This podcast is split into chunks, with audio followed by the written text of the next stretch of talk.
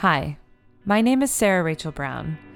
I'm a 30 something year old woman and I live in Philadelphia. I'm a contemporary jeweler. And like many others, I am an artist trying to make a living.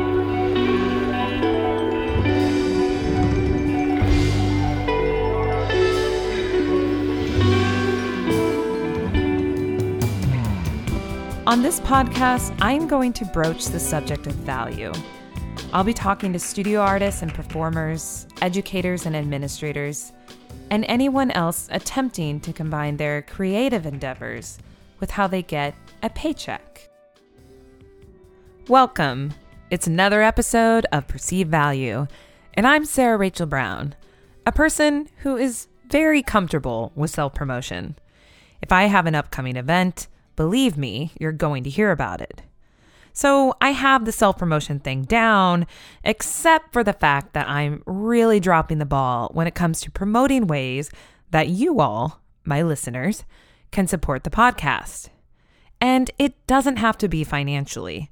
If you can't spare the cash, which I totally get, the best way you can support perceived value is by rating and reviewing on iTunes. It's quite important and helps others find the podcast and also makes me look good to potential sponsors. If you do have some disposable income and are loving my work with the podcast, become my patron on Patreon. That's P A T R E O N dot com slash perceived value. And you can sign up to donate whatever amount you wish. So, how it works is that every time I publish an episode, your card on file automatically gets charged. I publish about two episodes a month. Any more than that, and I don't charge you. Well, lately, actually, you know what? It's been about one a month the past few months because your girl has been on the road. But you get it. Find out more on my support page at perceivedvalue.com. And a huge thank you to my two new patrons, Sam, Liliana. You guys are the best. And your support is going to help me pay for the desk I'm currently sitting at while recording. So thank you. As I said, January, whew, it was filled with lots of travels, and I am not slowing down quite yet. Baltimore, I am coming at you the weekend of February 22nd. It's the American Craft Council show taking place at the Convention Center, and the Baltimore Jewelry Center is sponsoring Perceived Value to make the trip down. We're still hashing out all the details, so your best bet is to follow me on social media at Perceived Value or at Sarah Rachel Brown, and I will share the details of the event the moment they are confirmed. Or you can check out my new fancy events page at perceivedvaluepodcast.com because I am all over the place in the coming months and I want you to know about it. A few weeks ago, I traveled to Greenville, North Carolina, which is a small town home to Eastern Carolina University, a school that, amongst metalsmith and jewelers, is known for its excellent School of Art and Design. Since 2009, the metal design MFA students there have been producing the Material Topics Symposium, which I first attended in 2014. It was initially founded by Laura Wood, and the symposium hosts students and faculties from over 45 institutions from all over the country. The 200 plus attendees are beginners and hobbyists, sculptors, professional jewelers, and metal artists and current and retired ECU faculty members. The presenters and lecturers are not repeated, which I really like, and are nominated and voted on by members of the ECU Metals Guild, then chosen by the incoming symposium committee. Another important aspect of this event is that it wanted to remain affordable. I love that the description on their website, and I quote, Students are on a tight budget, so we feed you along with the registration. The 2019 organizers were Sephra Reyes and Caroline A. Boos, and if I said your names wrong, oh my gosh, I am sorry. As someone who has been on the facilitating side of things before, I applaud you both on an excellent job. Well done. Taking on an event of this magnitude is no easy task, so kudos to you and your team who made it happen. I attended the symposium, yes, but not just as a professional. I attended as a presenter, which was a huge deal for me because this was my first experience as a presenter at a symposium, at a conference, you name it. And damn, I was a nervous wreck, but it felt really good to step up to the challenge. To those of you who attended my breakout sessions or took the time to speak with me, I want to say thank you for your support and your kindness. My experience was nothing but positive, and I owe it to all to you. And on a side note, I was working on my presentation right up until I gave it. So that just goes to show that everybody procrastinates. With new opportunities, there are lessons to be learned and insights to be gained. I walked away from this experience with an understanding of what being a presenter entails beyond the actual presentation you're paid to give. For years, I will admit, I have complained about how expensive events such as the SNAG conference are to attend. But after being on the other side of things, I'm changing my tune a little bit. But I've only had one experience with one organization. So while I was at the symposium, I sat down with a fellow jeweler who, like myself, will be presenting at his first conference in 2019. The way presenters are paid varies greatly between different events. And so I sat down with Michael Nashef to talk about his career, why he invested the time and money into attending the ECU symposium, and of course, compare what we as beginning presenters are being compensated for our time and our expenses. So, please welcome Michael Nashef. And as you listen to the podcast, I do want to note that I misspoke when I said that students pay $88 to attend. I heard that somewhere and that was not correct. Students to attend, the registration fee is $95. The registration fee for professionals is $120, and if you showed up the day of the event without planning ahead, you are going to pay $145 for the 3-day event. So, enjoy my interview. Because there's a richness in your voice when you're closer. Okay. And then I do it over here. Um, hi, Michael. Hi, Rachel. so, okay, so you went to Elizabeth Brim. Yes. Did she inflate steel? What did she do? She uh, did a demo for a hook and then showed us how to fuse uh, steel. Oh, so she didn't do like her inflation thing. No, I think that's a little bit more involved. I don't know if she would be able to do it within this short of a time, like an hour or so. Yeah, it would be like a cooking show. Mm-hmm. Because I've seen her do that where she'll like prep the piece and have it whatever. Because really, you just have to put it in the forge, heat it up, and then use the compressor to inflate it. But um, maybe she's also tired of doing it. You know, Probably. she's done it like, good lord, how many times? Yeah, I bet. Um, She's tiny though. She's like she's this Right? old. Well, I shouldn't say so. Uh, say old, but But she's getting like, up you know, there, yeah. And and she's hammering, taking that hammer and going at it. I mean, it's it's definitely inspiring. So and when she's talked about female blacksmithing before, I mean, I had I had the fortunate um, experience of living at Penland for two years. You know, I'd go over to Brim's house, hang out with her and her cats, make dinner. Um, but I loved when she talked about females that blacksmith, and she's like, you know, we don't have the brawn as men, but we got hips, Yeah. and we know how to use them. That's true. And she really talks about how as females, you know, we might not have the strength as men, but we use our bodies in innovative ways Yep. to make things happen. yeah, Um, she's a special special woman. she is. Ah, and so then what'd you do in the afternoon? Uh, I went to Jesse's Brett, I think his last name is, and uh, we uh, he did the, a casting demo, which was very interesting and informative. Oh yeah, the right sand casting. Yes, sand casting. Yeah, I walked by towards the very end of it, and I was like, oh, hmm he he went right up into the time. I think he went a little over, which made me feel better because I feel like I'm gonna go a little over. Yeah, I actually had to leave so I can see or look for you. Oh really? Oh, it's thank fine. you. Yeah, yeah. Oh man, made it work. Yes.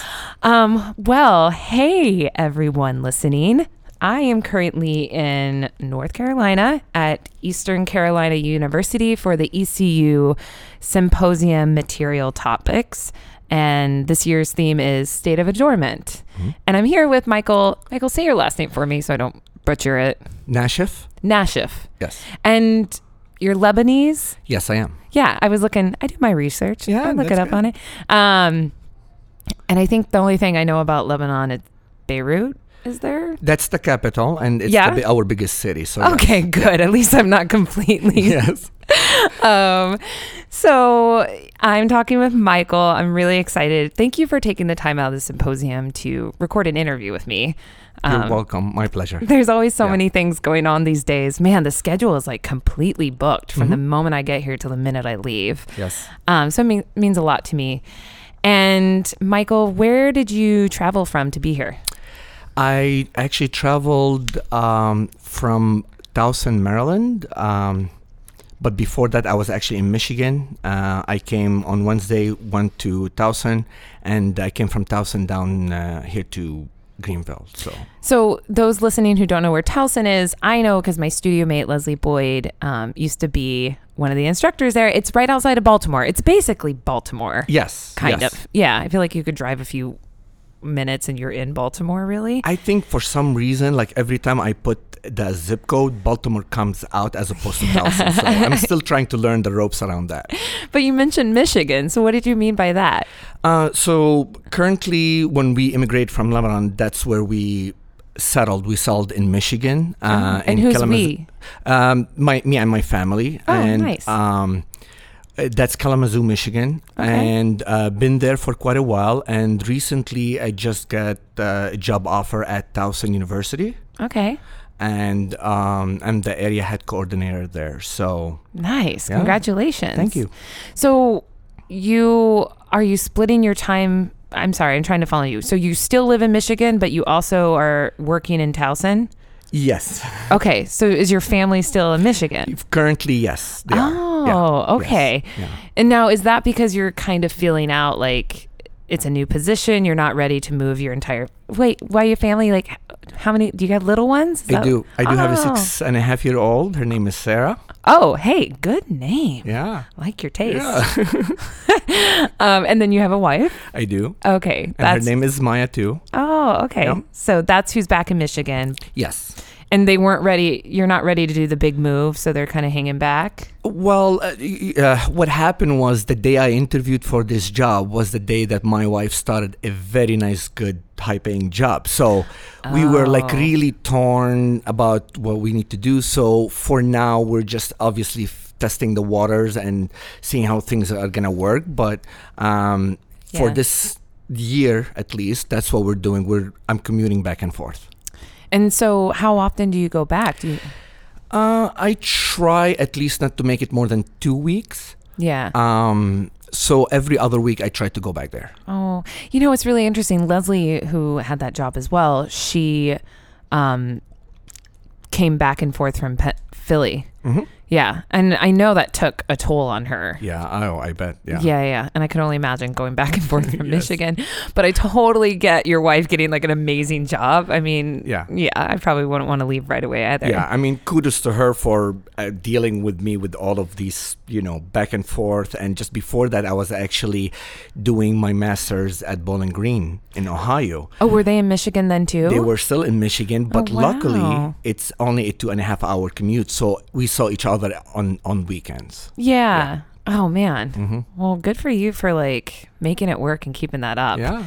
Um so, we're here. You came to the symposium. Mm-hmm. Do you have students that came with you or did you just come on your own? Um, this time I did come on my own. Yeah. Uh, I didn't have any students come down. Um, so Towson have, I believe, seven to eight uh, grad, uh, not grads, uh, students or majors, Okay. and um, they did have. Um, uh, you know, previous commitments, or some of them weren't able for financial reasons and things Yeah. like that. So, uh, but it's something I definitely want to bring them in here because it's an, a great symposium to be at. Yeah. And you just got started there. So I'm sure you didn't have the time to like I mean, sure, you can talk about here, here, now. So next year, it'll be on their radar. Exactly. So Yeah. one of the things that happened was when I came in, uh, you know, I told them about some of the symposiums that's going that's gonna happen, but obviously because I didn't have I didn't give them the the heads up on that, that Yeah. actually didn't make things easy for them. So Yeah. yeah. No, I get that. You Yeah. gotta plan ahead.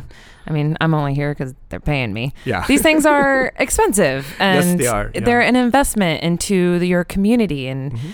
um, it's funny that we're talking about that because Yeah. that's going to be a big part of what our discussion is about today. Yes. But before I get there, I do want to give a little bit more insight about you to Mm-hmm. listeners. So you're teaching at Towson. You went to grad school at Bowling Green.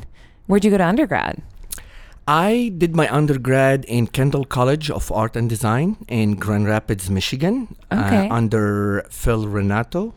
Oh, okay. Yeah, yeah, yeah. Yeah. Oh, he's in Michigan? Yeah. That's so funny. I had no idea where he was. Like, I know the name, but like, I didn't put that together. Yep. Nope. he's he's uh, there. He actually started the program. It's called the LSE Jewelry and Metal or Metal and Jewelry Program, yeah. uh, and um, it started, I believe, in 2003. Mhm. Oh, And uh, I was the actually first graduate. I was the first one to walk from that program. what? That's Yeah. so Yeah, cool. it's a bachelor degree of fine arts. Yeah. And you Yeah. kind of probably helped him work out some. Did you feel like you were kind of a guinea pig because it was so new, or did you feel. Um, so a little bit of a background on myself. Yeah. Uh, I came here in 1998, September 1998, to the How States. old were you when you moved to the States? I was actually 14 days short of being 21. okay. How old are you now? Um, 39. 39? I'm not. No. Wait, I could never clock you. Are you 39? No. Wait, are you older? Yeah. Why are you being so bashful about your age? You know, because you know. I know. not? I know. It's so funny. I'll ask people like what their income is and they'll tell me and then I ask their age and they're like, mm. Well, I always say I'm 39 because I want to stay 39. Oh yeah. I don't want to be in the 40s. If I guess if I guess will you tell me? I can tell you. You well, try. me. Give it a try. Let's okay, see. like mm, I would clock you at like no older than 44. 41. Oh, sorry. No, it's all right. Yeah, but that's not that It's far from 39. No, no, it's not. Okay, but I, I, st- I stopped at 39. yeah, yeah, yeah. Oh well, I was telling somebody today, like, uh, somebody thought I was in my twenties, and oh. Yeah, somebody that. Oh wait, Tara Locklear and Liz Clark. I was talking to them, and they were like, "Wait, you're not in your twenties?" I was like, "No, I'm 33," and they're like, "What?" and I I was like, "Maybe I'll just keep going with that." Yeah, I'm 27. Yeah. forever. Yeah. Um, exactly. so keep going. I'm sorry. so uh, yeah, I came in. Um, I was 21. I uh, actually started my first day of working in the United States was on my birthday, October 5th. Oh wow. Yeah, and the the manager wouldn't believe that I want to work on my birthday because it happened. I told him I'm 21, and I didn't know what that entitled being 21 here at that Oh, time. when can know. you start drinking in Lebanon? Is Oh, it a, we don't really have a drinking age, so you can drink anytime. so it's not that big of a deal. no, no, it wasn't. It's so I that's a- nonchalant thing that Yeah. we don't care about it, and I think it's a much healthier culture. yeah, yeah, yeah. And um, he's like, "Are you sure you don't want your day off?" I was like, "No, not really. I mean, I'm I'm okay. You know, I just want to start working." So I did start working at that time. Um, and uh, the first year or two years, that's what I did. We did a lot of working, and by that time, I went to Lansing Community College Mm-hmm. um, and I started taking some courses there.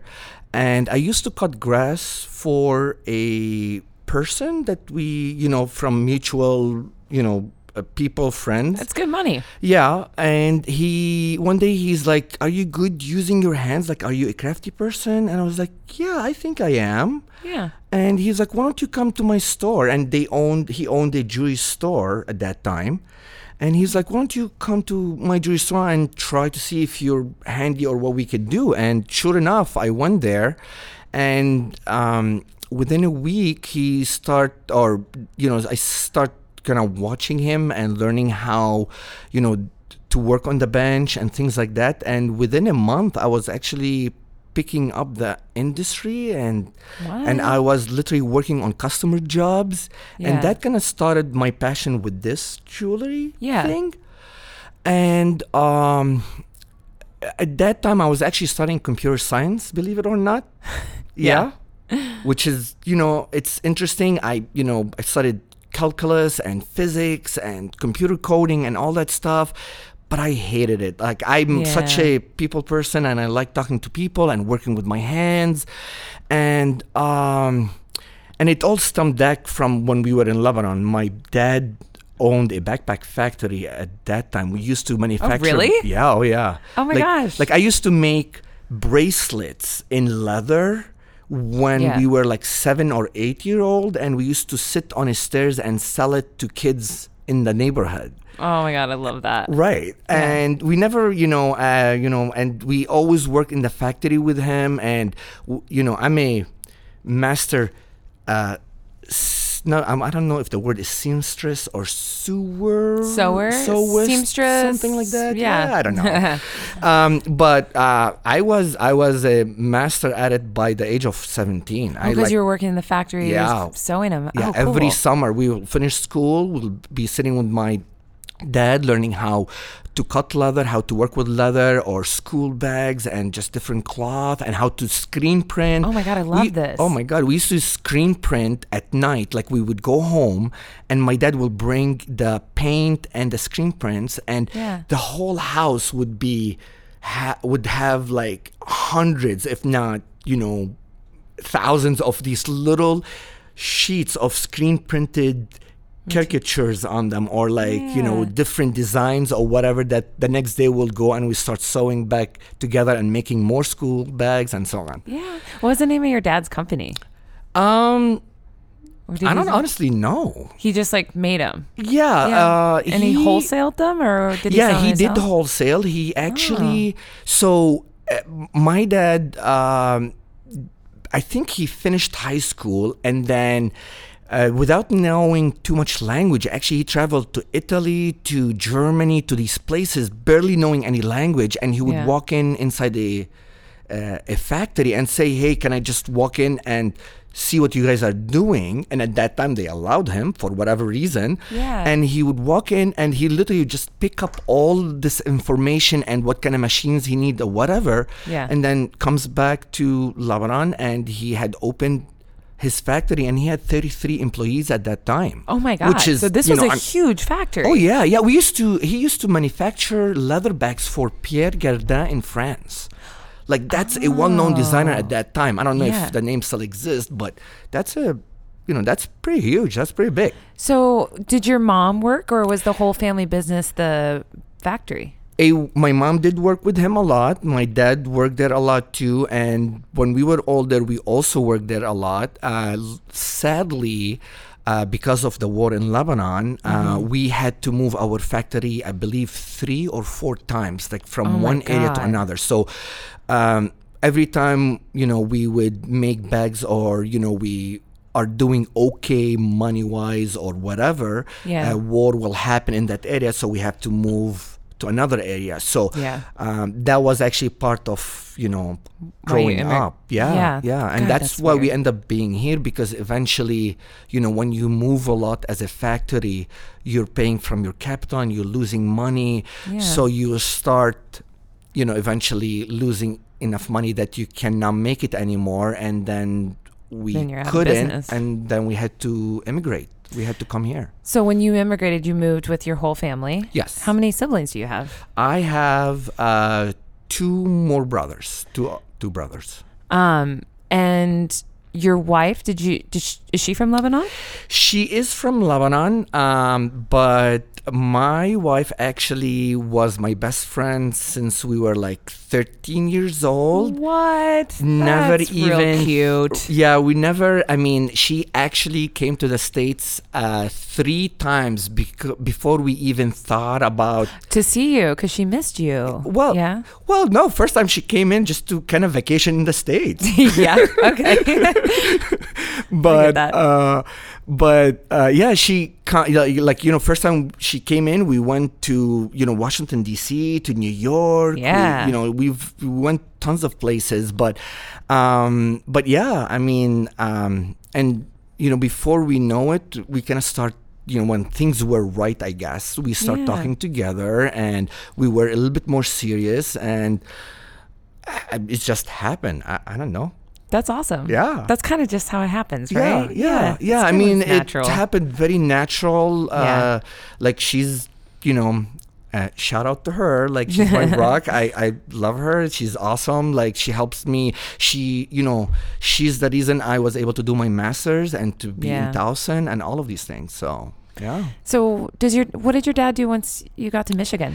Uh, when we came to Michigan, um, language to us is n- it wasn't a barrier by any means because well, you, oh yeah, I was going to ask that, but I was going to sound so dumb. why no Why? What do you speak in Lebanon? Lebanese? uh, That's not. well it's it's actually you're, not you're thing. there it's it's theoretically it's actually Arabic okay oh, Arabic. Okay. But but you if you ask a lot of Lebanese people, they will say we speak Lebanese because it is different from uh, it's different from the normal Arabic language. We, Okay. Like we technically actually have to go to this to school to learn proper Arabic. you have like a different dialect. Yes. Oh. yeah, and the dialect is very different. Like if you want a better comparison, it's like um, speaking Irish, right? Uh, Yeah. Or right, uh, or Scottish, right? Uh, it's still English, but it's very different, Yeah. right? So it's like that. Yeah. Okay. No, I get that. Yeah. Um. So, Eng- but it wasn't an issue for you when you came to Michigan because you already spoke English. Is that yes. what you, yeah. So we st- typically we learn about three languages in Lebanon. God, you learn. man, I love that culture. Yeah. Damn it, U.S. Sorry. Sorry. no, it's my own fault. I could do it, but I'm like I'm 33, so I'm lazy. Yeah. So Anyway. typically we learn English, Arabic, and French. Okay. Uh, mainly the concentration usually on two main language and the third language is like your second language here Yeah. so it's either english and arabic as your main and french is a 3rd Mm-hmm. or Eng- uh, or arabic and um, french is the main and english is a third So you speak French. A little bit i Okay. haven't spoken french in so long like in Yeah. at least 24 years and now i still understand it if you speak very slowly Yeah. i can read it uh, but and i can maybe say a few sentences but that's it That's so interesting. I worked probably the scariest, most lovely woman I ever worked for was Tunisian. Um, and I stay scary because she would put the fear of God in you if you were five minutes late. Like, and I needed that because the year before I worked for her, I had been fired from seven jobs. Like, I just didn't have any respect for employers or respect for employment and Okay. that. And so I get a job with her, and she was like, "Oh no." You miss one day, you don't have a job. Wow. She's like, you're an hour late, you don't have a job. okay Um, and she was the scariest. But what I loved about her um, is she did she spoke Arabic and French and Spanish and English Yeah. and I loved getting to hear her speak Arabic around Yeah. me, like when her husband was in the shop, which they always sounded angry. And I didn't know if that's just kind of like how German is, where you sound angry when you're just talking. It is. We're. Uh, I mean, um, maybe I would probably say the three languages that always sound like that are Arabic, German, and Italian. Okay, And although yeah. Italian is a little bit more romantic, but still if- intense. It's still intense, and Yeah. uh, I cannot tell you how many times I would bring friends or people to our house, and I would be talking to my mom or to my dad, and they turn around and were like, "Why are you yelling at your parents?" I'm like, Like, "I'm not. I'm just." leave?" I'm just telling her like, "Thank you, mom, for the dinner." you know, but it just sounds like I'm yelling at her. So And like on the other side of that is French, where you could literally say I'm constipated and it sounds really romantic. exactly, exactly. oh my goodness. Um, Yeah. So with school, I didn't get to ask my favorite question, but did you pay for your schooling? Like, how did you pay for schooling? um, so if you remember, I started working as a bench jeweler, right? yeah, that guy. What a cool guy to bring you into that. Yeah it's it started like really good that was a good job and then the reason i went to schooling in jewelry and i stopped doing uh, computer science is one day i was actually flipping in the magazine and i never actually thought and i didn't know that there was a bachelor degree in uh in jewelry Oh, Like, I totally relate to like, that. I had no idea that this is even existed, right? And uh, so I'm flipping through the magazine and I see the ad. I was like, wait, what? I could just do art stuff and get an actual bachelor degree? That's freaking awesome, you know? Like, yeah, it is. so I, I went up to Grand Rapids. I meet Phil, um, and it was like a love at first sight, you know. Yeah. And I, I, it was a brand new studio, really nice, very.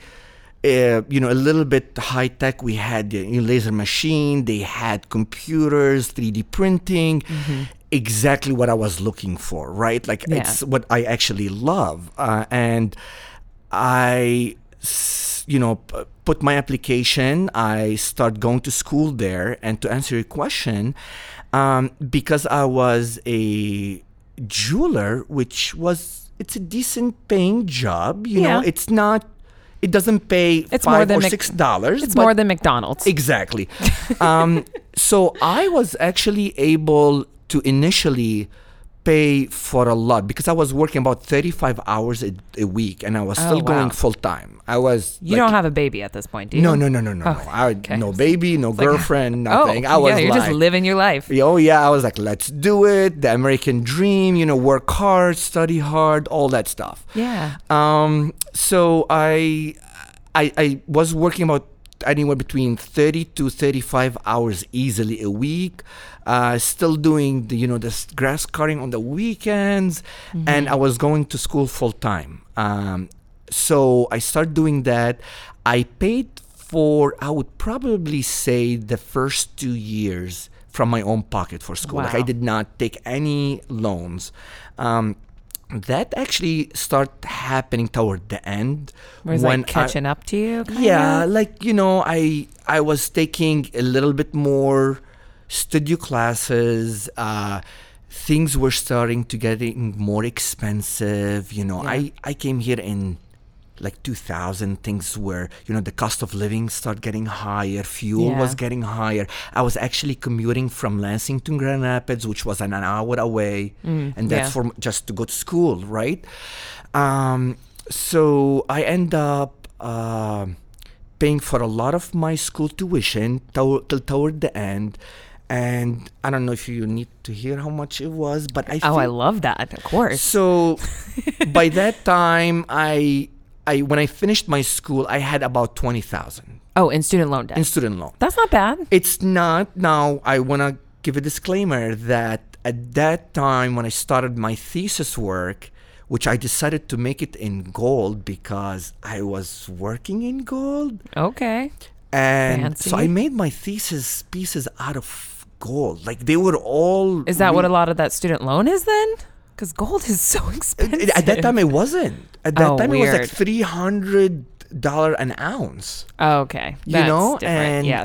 um so it wasn't uh, just like literally by the time i was done with my thesis it was you know starting to go higher in price Yeah. but I, I don't know. It's just like i was doing at that time this like high end one of a kind pieces really different. I was experimenting with like um, rubber and gold like you know that contrast between both and so on.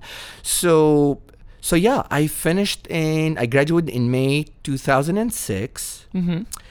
and at that time my boss decided to open a store in kalamazoo michigan and he's like would you be interested in managing that and the pay was pretty good Yeah. so i was like absolutely let's do that Yeah. so sure enough, uh, he opened a store. Uh, at that time, I started managing, which was great. I finished school. I had a decent paying job. Um, yeah.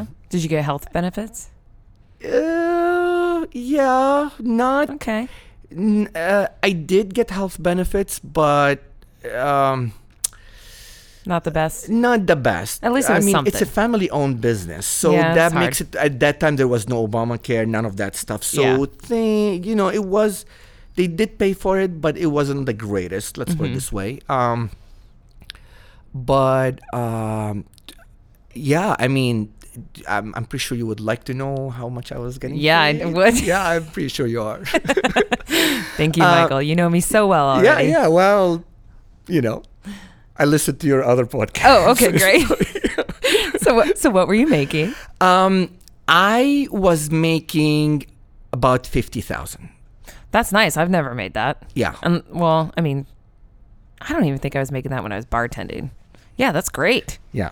Yeah, especially Yeah. in Mis- Michigan. I mean, how high can the cost of living be there? Um, it is very good for. It's very decent for Michigan. Let's put it this way. Oh, right? okay, yeah. Um, now, uh, and maybe like for the listeners, um, if I was during my jewelry, uh, you know, years when I was actually a bench jeweler, Yeah. I was pulling anywhere between at least 25, if not more, Oh, to okay. 35. So 25 maybe when I first started, uh, Yeah. and maybe when I was doing like the basics like ring sizing and you know chain soldering things like that. Mm-hmm. And toward the end of I'm not gonna say the end, toward like when I start being you know, I'm not gonna say that I'm a master jeweler, but I would say I'm a senior or I was a senior jeweler. Maybe now I need a little bit more training or to sit back on the bench more to be called that. But um, I was pulling easily 35. Wow. Yeah. Um, that's because, you know, you do like these really big jobs that require some serious skill set and things like that. Yeah, But- you should be compensated yeah. for your skill Yeah, oh, level. absolutely, absolutely. I mean, you probably should have been compensated more, but like that's Yeah. good for a bench jeweler. Yeah, so. well, my, see, one of the things we need to remember that at the end of the day, I was working for a family-owned business, so Yeah. And the it caps year, out right. 2006. and things the year was different. 2000 oh, exactly. So nowadays, if I have, if someone at least have a master level jeweler, Mm-hmm. I, I guarantee you they will get paid anywhere between 50 to 60 easily. Wow, And I'm nice. talking, but you know, a master level jeweler that means you know setting three, four, five carat diamonds, uh, sapphires, or they do platinum fabrication, or they do Mm-hmm. pave hand setting, like real pave setting, Yeah. hand engraving, all of these things, which these are skills require tens of years to really master. Yeah. Yeah. Um. So back to the. So you're in Michigan. You're I'm living in your life. You're running a I- store. Right. I was running the store and things are good. And I think uh, by that time, you know, I have graduated. I'm making good money. Uh, my uh, my wife had came already two or three times during that time. So you're falling in love.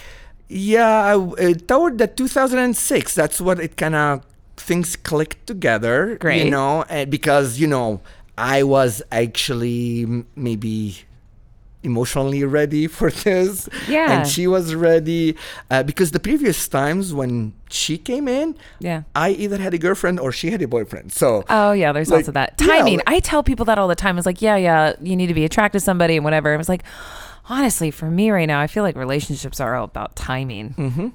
they are absolutely yeah. Yeah. So she she came in 06 and we start dating a little bit and then going back and forth and I would go back to Lebanon and all of these things and in 07 we got married. Nice. Um, it was a really fun, good wedding, and um, things were going good. But the only problem I was having was that I was just in a. It was a good paying job. I'm not complaining, but Yeah. it was like a dead end job. you, didn't have anywhere to grow. That's yeah. it. It's a family owned business. The maximum I will be at is just jewelry manager. Like Yeah, you're never three own store the business. manager, which Yeah. is I mean, don't get me wrong. I, I know some people would do that. They would love it. And I loved it. It was great. Yeah. But I wanted more, especially the fact that I did my bachelor degree in jewelry design. Yeah. Like I want to. So I was doing some of the work. I was designing some of the pieces. Uh, but luckily, at, during that time, between I believe 2006 till 2010, uh, Phil had asked me to fill up some adjunct positions that they needed. ah, Hence, uh, like such as uh, I guess uh, professional practices, because I had done all of the you know uh, uh, jewelry shows. I've done yeah. the business. You could speak to it. Right, the business side of things. So I did that, and obviously the first class was fun, but then I did the next semester, it was even more fun, and I enjoyed really talking to students and interacting Yeah. with them. And then he asked me to. To do um intro to jewelry classes, which was tons of fun. I loved it. Nice. So the more I did teaching, the more I was like, man, I really like this. But I never thought anything, or I never really thought that I would Become a teacher. become a teacher, right? Yeah. And in 2010, I decided I didn't want to do the jewelry store managing anymore, and then I got a job as a um, designer for a company in Wisconsin, oh, nice. and it was in 3D. Okay. And the best part of it, Sarah, I cannot say enough on this, is that it was from home. I was getting paid the same amount of Oh, money yeah. working from home. I literally wake up at like 9.05 yeah. oh no, I'm late to work. So I go downstairs in my PJ, sit down on the computer, log in. I was like, oh yeah, I'm at work. I'm getting to experience that for the first time in my life too with my job, where Uh-huh. my boss was like, "Well, you know, if you want to put like a couple hours in when you're at home," and I was like, "Wait, come again? Yeah, I can do that? it's awesome. It's I so it. amazing. I can wake up at like 8:50, make coffee, and sit into Yeah. my PJs on the couch and do emailing." Yep, yep. So then, when do you decide to go back to grad school? So I decided to go back in 2016 or 2015, 2016. I actually applied in 20. Uh, no, I applied in 2016, April 2016. And it was it because you like you obviously had that experience teaching. Sounds like you loved it, which good for you. Some people really don't like teaching. So to get you to that point, Yeah. I actually so I was working as the uh, designer, yeah. the designer, which was an awesome job. The only problem is I was getting paid really well, and the company start laying some people off. And who was the Oh. first person to go is obviously the high paying Oh, high paid people, yeah. right? So they laid me off. And at that point, I was working on idea for my uh, engagement line. I have a, you know, I had Oh, a really cool. right. You're a jack of all trades. Look at you. Yeah, a little bit. Um, uh, but so what I did was um, I had the idea actually started when I created the ring for my wife, but I was sitting on it and I was trying to wait the right time and I was building on the design and the concept and all of these things.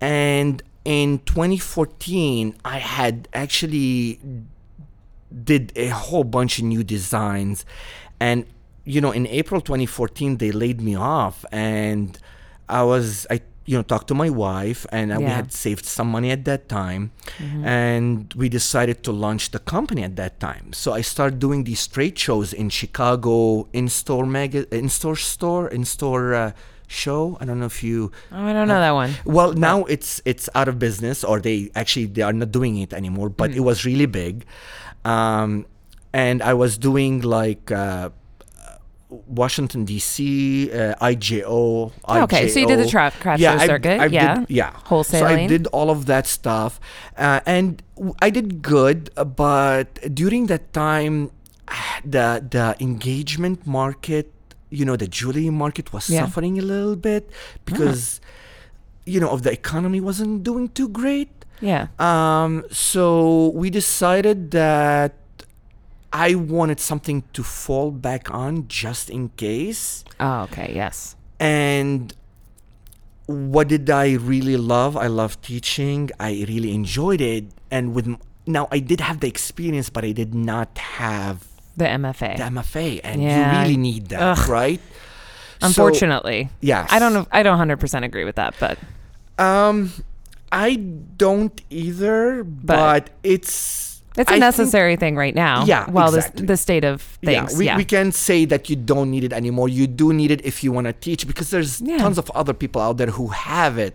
yeah. It's like, know, uh, so- yeah, you have to to even Right. be in the running. Right. Yeah. So uh, I decided, or the best actually at that time, my mentor was Phil, and I sat down with Phil and I talked to him, and he's like, I you know I expressed to him my issues that at that time I was married, I have a daughter, Yeah. um, the school has to be close to me. Yeah. I do not know if I want to spend three years. Two years would be great because at that time, uh, You have a kid. You have your life. yeah, and I have good enough experience. Like I need to grow conceptually, and I need the actual degree. Yeah. And uh, to me, the genius that he is, Phil, he's like, I think I know who you need to go Oh. to go to. He's like, Tom Muir, see if you can apply there.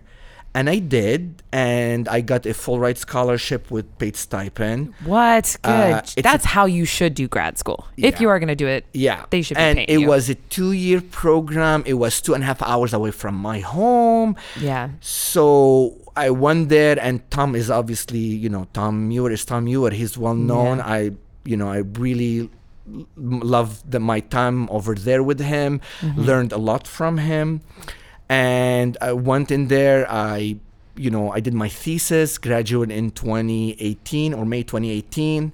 Nice. So you're fresh. Yeah, I'm fresh, but trust me, I've, I'm a senior in this industry. I've been doing it for 20 years. I know anything and everything that needs to be known about this industry. What I love about your timeline is that you took your time, Mm-hmm. right? Like you've had multiple positions within the field and I like that you went to grad school when you knew you were ready for it and what you wanted, like you what you truly wanted. You didn't just go into it because it's like what you do. Right, exactly. Yeah. And I think that's important. Yeah, I didn't, I didn't, I really, when I graduated, I really, th- I did not think that I really needed, like, Yeah. I I at that by that time I knew digital. I knew how to fabricate tons of things.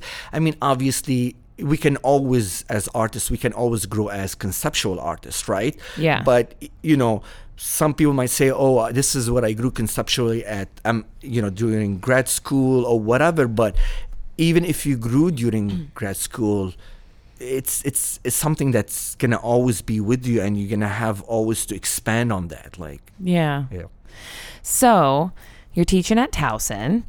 Um, I wanted to talk to Michael today because we're at ECU Symposium. You're attending. I'm actually a presenter. Hey guys, it's my first time presenting at a symposium. Yeah. Um, and I think you and I've talked about this a little bit where um, I was like, I did a call. I wanted, I asked for somebody that has previous experience presenting at a symposium or conference who wanted to talk about the financial and logistical aspects as presenters.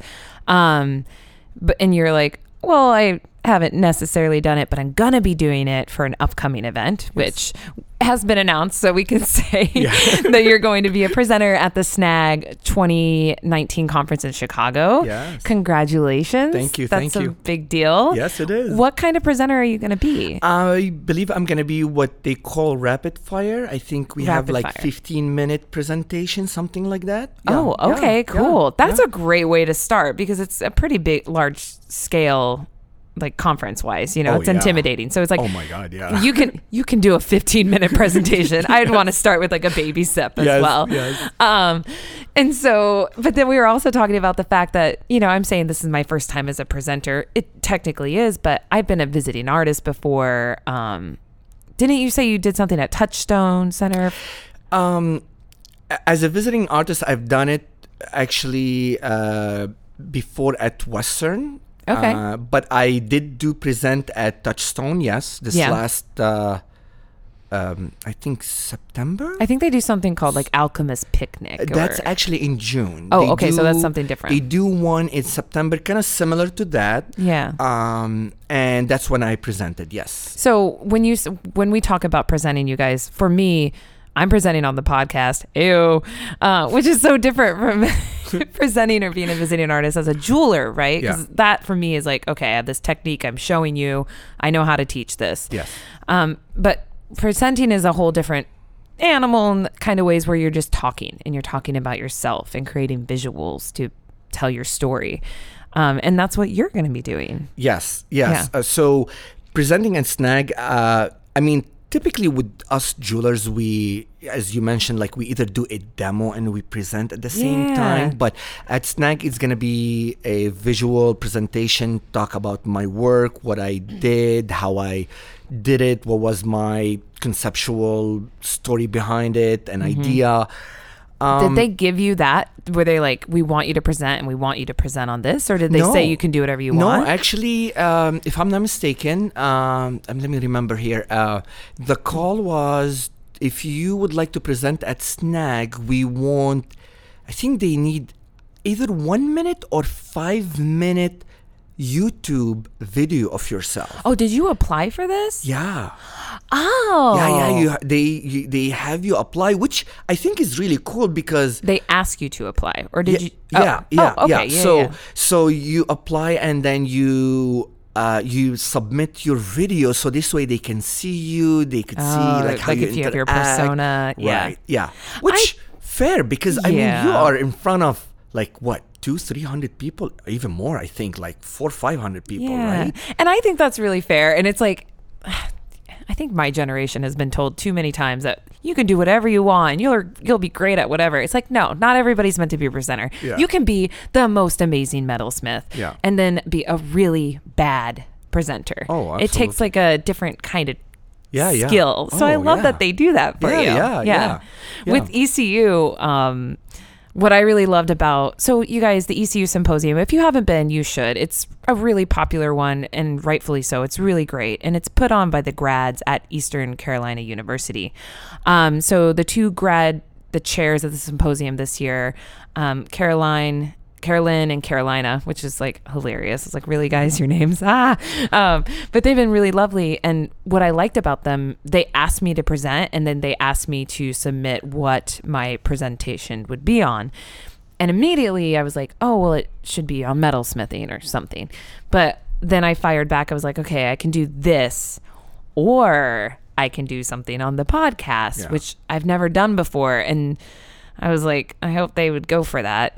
And they did. And I think that's really great because they're open to innovative and different ideas. Yep. Um, Yeah. And I like that I got to like state what I was going to do rather told of like what I had to cover. Absolutely. Yeah. yeah. It's less intimidating. I don't know if you felt that way. It's easier I, for me that way. I mean, from my end, I think it's great that you're doing that because number one, you're gonna open it up for more people to know what this is all about and how it works and maybe you will have you know in my opinion will have more people to talk to and they will come forward and say like i would love to be interviewed for this or whatever so yeah. i don't think it's a bad idea at all And from presenters aspects, I think it's great to broaden the definition of what we think you should be presenting on, Exactly. right? It's not always about the techniques of our work. There's all these other aspects of our field that we should be talking about. Um so, when you got asked to do the rapid fire thing, did they tell you how much you're you would be paid to do it if you got to do it? Or did that Um, come later? that's later. Um it's obviously it's only like 10 or 15 minutes. Um so i know there's probably different tiers like what Oh, we yeah. get paid it's not going to be the same like what an hour presentation is going to be like and Yeah, and it on. shouldn't be. uh, but i can at least speak to what i'm experiencing right now Yeah. um they did so number one they do waive the fee for the uh, Conference? exhibition conference Well, that's huge because that can that's like if you're not a member and you're not a student, that can be like 400 to 500 dollars right there. exactly i Yeah. think it starts at 350 And if you're goes- a member Yeah. uh, but then it just goes up from there right and it's also like early bird versus you get like exactly. cheaper rate if you do so it quickly. right there they just saved you about whatever 350 bucks or upward Yeah. more than that right Which is great. Um, and they did uh, give three hundred dollar For the presentation. for the you know for the presentation, which is actually pretty good. Now you know that's obviously like it's 20 bucks a minute. I just did the math. yeah wow okay Yeah. that's actually pretty good. Now now um that's uh, probably the highest I've been ever paid. But how many hours are you going to put in that presentation? Oh my god, yeah. And Are how much me? money- I actually already started working on it. yeah, no, and you have to think about that because I was, I mean, my presentation is an hour and a half, and I was like, whew, okay, I got that. Yeah. Um, but you also have to put into that, like, do you have to take time off work? And are you going to lose money because you're going to the conference? So luckily, in at this time, I don't have to take time off work because Hmm. actually the conference happens or it starts on May 22nd, I think, which Yeah. is a Wednesday. Mm-hmm. It starts then. Um, my last day at Towson would be May 21st, which is a Tuesday. Whoa, okay. So uh, now the only logistics I'm trying to figure out is if I have to be. Uh, I don't believe I have to be there on the 22nd, so I might Yeah. fly on the 22nd. So I should Yeah. be good. I'll probably be flying in the 22nd too. Yeah. like early that yeah. day. But theoretically or technically, the last day at school is is a is Tuesday, the 21st of May. That's nice. You don't have to lose any money. Uh, no, no, right, exactly. So then, does Snag give you? Oh, by the way, my honorarium for this. Yeah. Ooh, if I broke that down, let's do my math. Okay, Uh-huh. so and interestingly enough, in the when they send me the proposal or asking me if I'm interested, they actually stated it right then and there. They're like, "Would you do a breakout session?" Blah blah blah, and your honorarium is going to be six hundred. And so, a breakout se- that's an hour and a half. So if we do, mm, let's see, that's ninety minutes. Six hundred. How did I do that? That's like ten bucks a minute. No, is that right? Yeah. No, Yeah. it should be more. It should be. Th- if I was 300, Oh, am I not doing this right? You guys, I'm doing math on the spot. Damn it. Ugh. it's all right. They will figure it out. Yeah, but like if you actually broke down how many hours I've worked on my presentation, ooh, girl. Yeah. Because like if I would be, I think I should be paid twenty five dollars an hour at least. So let's do six hundred divided by twenty five.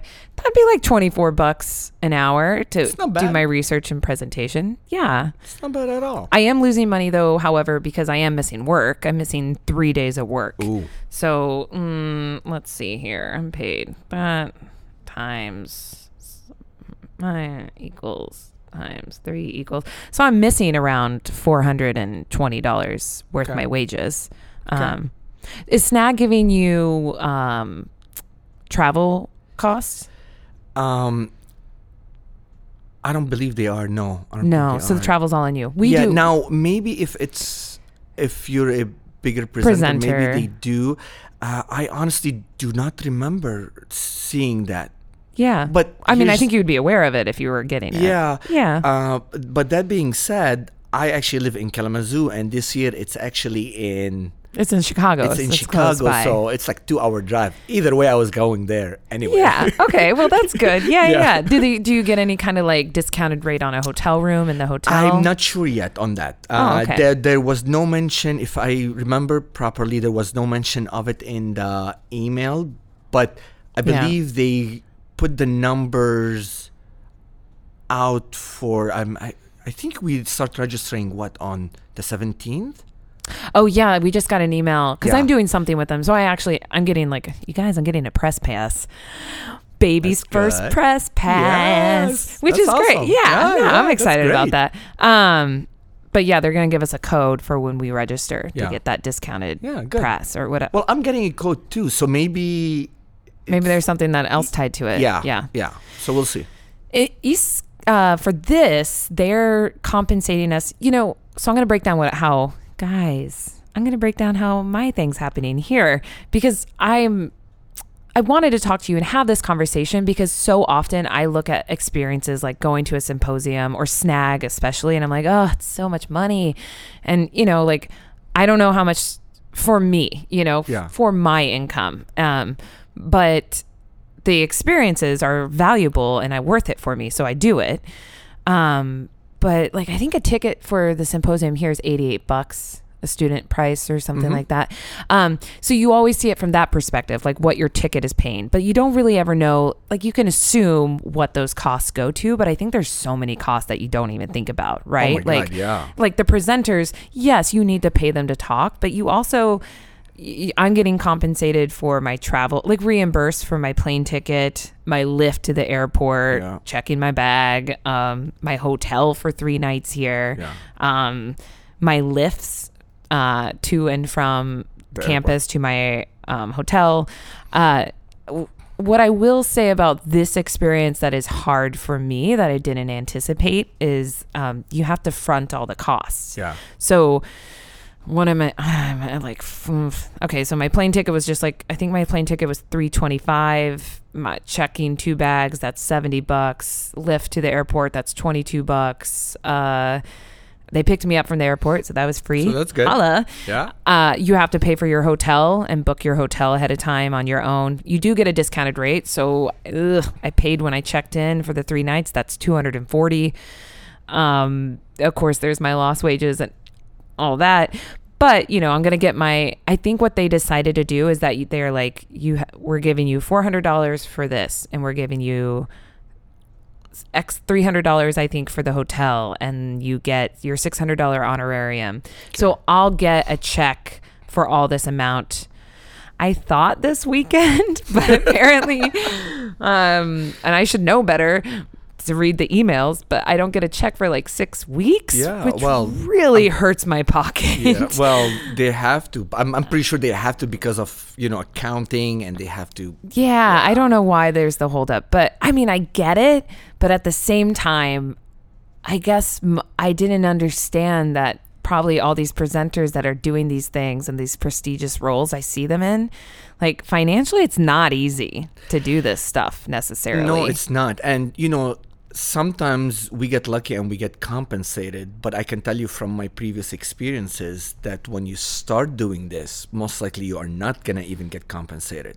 Like my first for your actual time that you're doing, or like Yeah, given like- any money at all. What do yeah, you mean? both. Oh, like my first visiting artist that I did, Mm-hmm. uh, I actually did not get anything. I was so I was like just very. Excited. oh, you're so eager. You're like, yes, I'll do because, it. It you doesn't know, I even just- matter. You know, I was still actually still uh, doing my MFA, and um, I was talking to you know to the where I was doing the the uh, visiting artist uh, thing. Yeah. And um, they're like, oh, it's short notice, and I don't know if I can get you money. I was like, you know what? Don't worry about it. I'm close to you, so I'll, I will be just more than happy to put it on my resume. So that's where my value is the fact that, you know, I'm not really known yet. I know. I mean, very few people know about me as an artist or as a maker, right? Trying to make that name for yourself. Exactly. Yes, so, same. um, so I, wa- was so eager to do it, and you know, I went above and beyond, and I made like I think it was like an hour and 15 minutes presentation, oh, which good lord. Everyone loved because as you could see me i'm very animated and i move a lot Yeah, he's great, guys. I keep having to tell him Oh not to tap the table. yes thank you You're doing great. and um and so this is something you know i was just really glad to do now here's where i get value from it Yeah. is while I was doing my presentation there, a person was with the audience who was looking to hire someone in their department. Now, nothing came out of that, but that shows you that sometimes we have to do these things Yeah. that will allow us to, you know, um, mingle with people, to know or meet new people that will lead to Yeah. new opportunities, new um, possibilities that otherwise we would have never even Got, gotten. gotten them, Yeah. right? So uh, after I was done with my presentation, he, he sent me an email. He's like, "Your work is amazing. Your presentation with, um, was amazing. Could we please have coffee?" You know? Yeah. Which is even if nothing came out of it, now at least I know this person on a personal level, and Yeah. If I need something, or maybe if he needs something on the in the future, he can contact he or she can contact me, and we will go from there. So you know, Yeah. it's just building relationships, but Growing your network is huge. Exa- like it's like oh. half the the battle. exactly it's Yeah. invaluable, like or extremely valuable actually. Yeah. I mean, and yeah, and definitely, you know, I said yes to this regardless. They could have said they were paying me 200 bucks and I would have said yes. Uh, don't ask me to do things for $200. Okay. Right. Disclaimer. I want more. Um, but it's, it's one of those things where it's like, ah, I probably shouldn't have taken the time off work and Yeah. I'm going to be kind of in, you know, like I'm almost a thousand dollars in the hole for this experience. I know I'm going to get compensated on the road, but it's a little ugh right now. But regardless, like it's just fun too to Yeah. do this stuff. Oh, yeah. And I'm happy to be here because I'd been to the symposium before and to come back as a presenter feels amazing. Yeah. So there's that experience and it's worth it. Yeah. But I did want to give it that insight though, because I I've only been on the other side so many times and I I complain about the cost of things, but I understand why Snags ticket is the price that it is because think about how many presenters that they're putting on and paying for the space Mm-hmm. Yeah. and travel and all these other and paying people just to even facilitate the experience for us. So it it started to click a little bit more after this my first experience doing this. Yeah, I mean, Yeah. so when these things happen, obviously as a student, when you hear the number to go to Snag is, I think now they dropped the price, which is great. I think Yeah. it's a great value for students. So Mm-hmm. that right off the bat, I- I'm very happy with. Yeah, right? totally. Now it's still, I believe, if I'm not mistaken, it's still 175 dollars. Yeah. But the knowledge that the student and the networking, the students that they will be getting from this kind of conference Yeah. is It's huge. It's huge. And it's exciting when Right. you're a student. It gives you insight as to like what's happening. Yeah. I mean, my first snag, I was completely overwhelmed and didn't understand most things, but I was still exposed to things. Absolutely. Which sparked curiosity Yeah, and yeah. made me want to like figure out more and go again and Yeah. meet people. And and even even for some students, you know, sometimes 175 seems too far fetched for them. They have some other options like the volunteering, things like that, which will reduce the cost. Or there's even other symposiums like, you know, the like this one here, the ECU. yeah, that well, I think is- that's what's so great about symposiums that they're regional. So you can go to the ones that are closest to you and make that happen. Because there's like Yuma, Right. which everybody always talks about, but it's in where is that? New Mexico? uh, Arizona. I don't know. I think it's in It's a long ways away. Yeah, So, but like- it's like to go there, it's seven hundred dollars for the ticket. Yeah, something like, so, like that. Like I've never gone to Yuma. I don't think I'll ever go unless there's some reason that I'm going being or paid. They invite you, or they invite me. then I'll go, hey, holler at your girl. Yeah. Um, so I think that makes a little bit more sense. Yeah. Yeah. Absolutely. Yeah.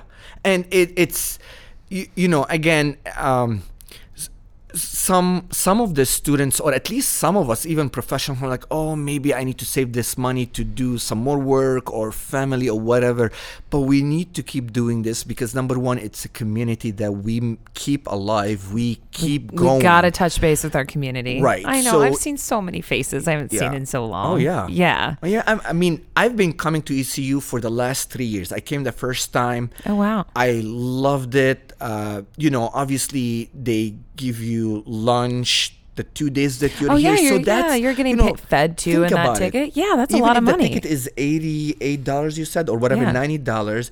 If you're gonna eat lunch two days, take away at least thirty bucks. So you're actually paying fifty dollars for the whole experience which is amazing. which and then you're going to actually four workshops Mm-hmm. that if you're gonna go to any of these workshops anywhere else you have to pay three four hundred dollars yeah. right Yeah, yeah, yeah. so And I that's not even mentioning the like Keystone lecture and the capstone. I don't know what those. Is that the right Yeah. terms? Yes. Yeah, yeah, okay. you're right. Yeah, yeah. Okay, great.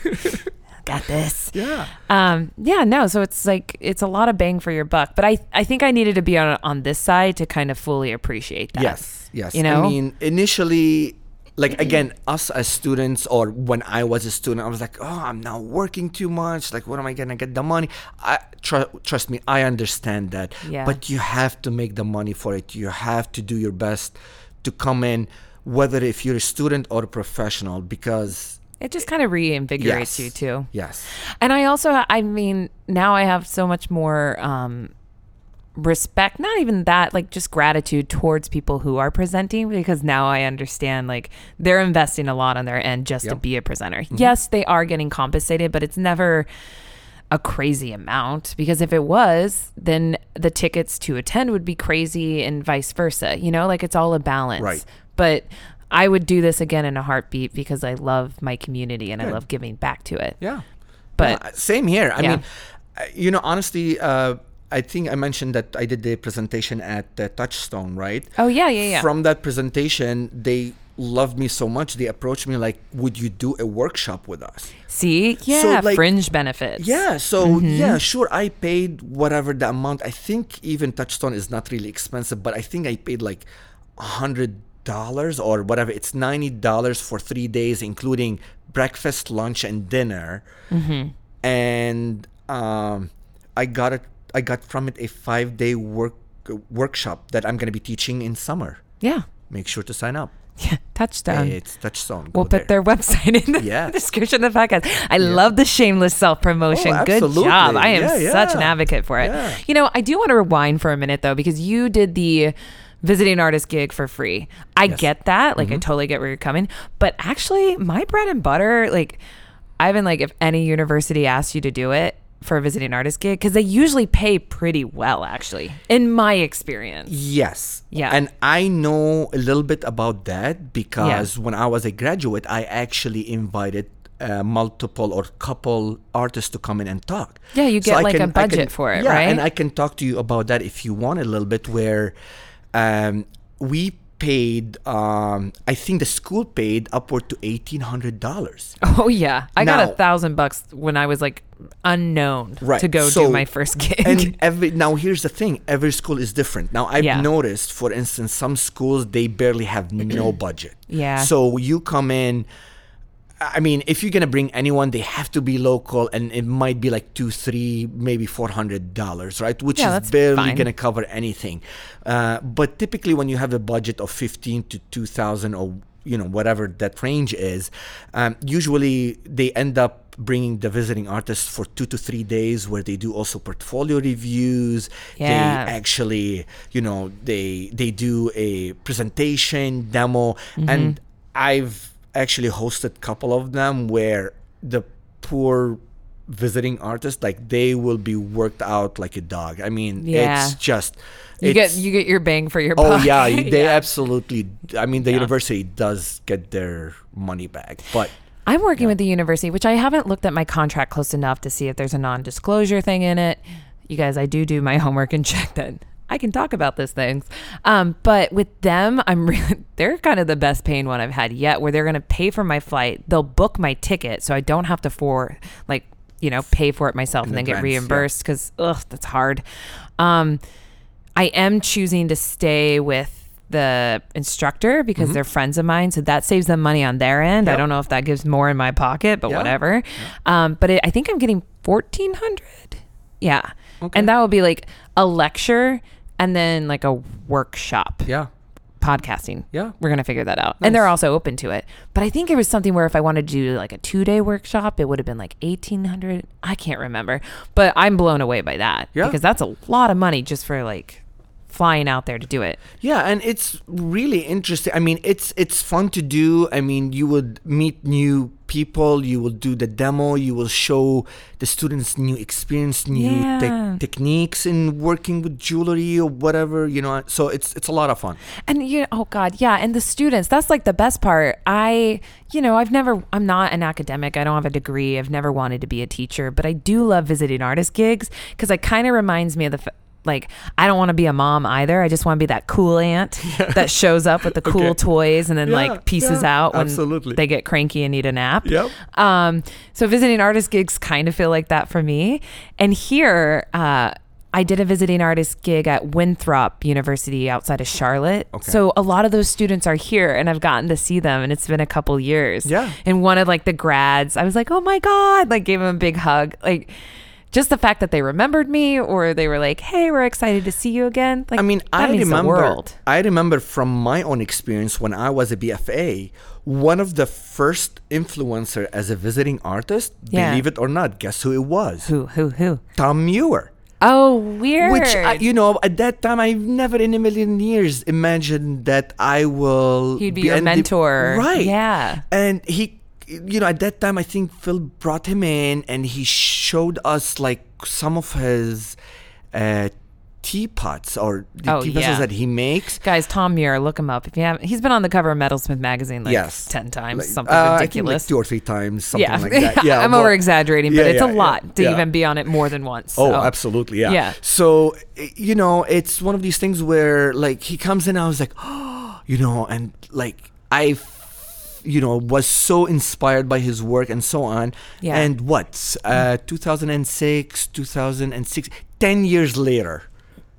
I'm there, you know. I'm, Yeah. I'm, I'm, you know, I'm mentoring under, Full under, circle. Yeah, yeah, exactly. That's special. Yeah. That's, I mean, that's the other thing I think about with this experience is like, there's somebody in this room that I'm going to talk to tomorrow that might go on to become a podcaster, or it's just an interesting. It's it's fulfilling and valuable in a way that I never thought that I would care about. Yes. Even you Yeah. know, like getting to connect with somebody and maybe influencing and having an impact positively on their career. Mm-hmm. Yep. So that's like another fringe benefit. But, Yeah. you know, at the end of the day, those heartfelt moments aren't going to pay the bills. So you do need to get compensated. you know, like they're Yeah. wonderful, but like pay me. Yeah, I mean, Yeah. eventually, like, I mean, honestly, even right now, uh, I'm, you know, I'm still if somebody asks me and it's close or whatever, yeah. But I, you know, eventually when you are out there and you're known and you now you your time is a little bit more valuable you're gonna have to be compensated or else you're gonna Yeah. say no i'm gonna have to pass I'm working on that because Yeah. I what I didn't expect about the podcast, which is a great thing, is people are wanting me to come speak and do professional practices and things like that. And I think that's going to be a way where I do monetize the podcast in a way I didn't anticipate. But for me, I think I need to figure out what my time is really worth absolutely and what these experiences are worth because I can't keep taking off work and going to do things like this because that that's my vacation time from work, right? Like I'm Yeah. Yeah. my tr- fun times are actually work. um, so I I think for myself, I'm really going to have to think about that and start understanding if the experiences or opportunities are worth it. Um, but right now, I'm just happy to say yes because yeah I've, I'm I'm excited and I'll take I'll take anything. Hey, yeah, get I at me, guys. yeah trust me www.perceivedvaluepodcast.com. But I think I might put like a tab on my website too about like if you want me to speak or in public engagements or something like that and like disclose like what my going rate is. right So it at least gives it like a negotiating Yeah. spot. yeah I'll always work with people, you Yeah. know, like but you got to have a bottom line or something. yeah Yeah. yeah ev- eventually yes you do i mean I, this is what i tell my students um, you know some students would ask like how much would you price this i'm like how much do you like to get paid per hour Yeah. yeah. then they would say like i don't know like 10 bucks i was like great how many hours it took you to make this and they were like uh, five hours so that's 50 bucks there how Yeah. much material and then you were like oh i don't know whatever let's say 20 bucks right Yeah. so that's 70 dollars right there And also, who the hell wants to actually get paid only ten dollars an hour?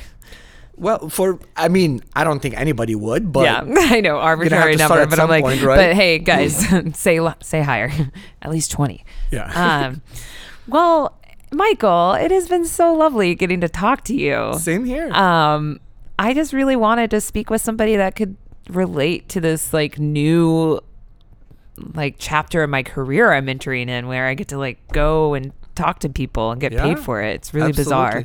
Um, but yeah, good luck with Snag. I'll be there. I'm going to Snag. Um, so I hopefully will not miss your 15 minute demonstration. you better not You, that's I'm all i'm gonna say so I'm so bad at Snag. I get there and then I just get really overwhelmed and then I leave. I'm gonna call you out while I'm Oh on the my podium. God. You're like Sarah Rachel Brown. Please stand up. No, just just checking that you're here. Okay, Jesus. Now I'm definitely going to be there. Um, and for you guys that are out there thinking about going, I'm definitely going to put some information about the Snag conference and Michael coming up in the description of the podcast. Um, and you know, we did talk about those sc- student scholarships or volunteer opportunities for reduced tickets. Yep. That stuff like fills up pretty immediately. Yeah, so I think yeah they need to get on it right away. yeah, So if you don't have the money to actually go, you need to look at Snag's website right now and Mm-hmm. find out when they're releasing or the opening to be able to sign up to do those things because um, Yeah. it's first come first served and they go quick. Yeah. Well, Michael, we need to get to. We're missing out on some lectures, guys. So we need to like shut this down. But before we go, is there anything you wanted to mention? Did I forget anything?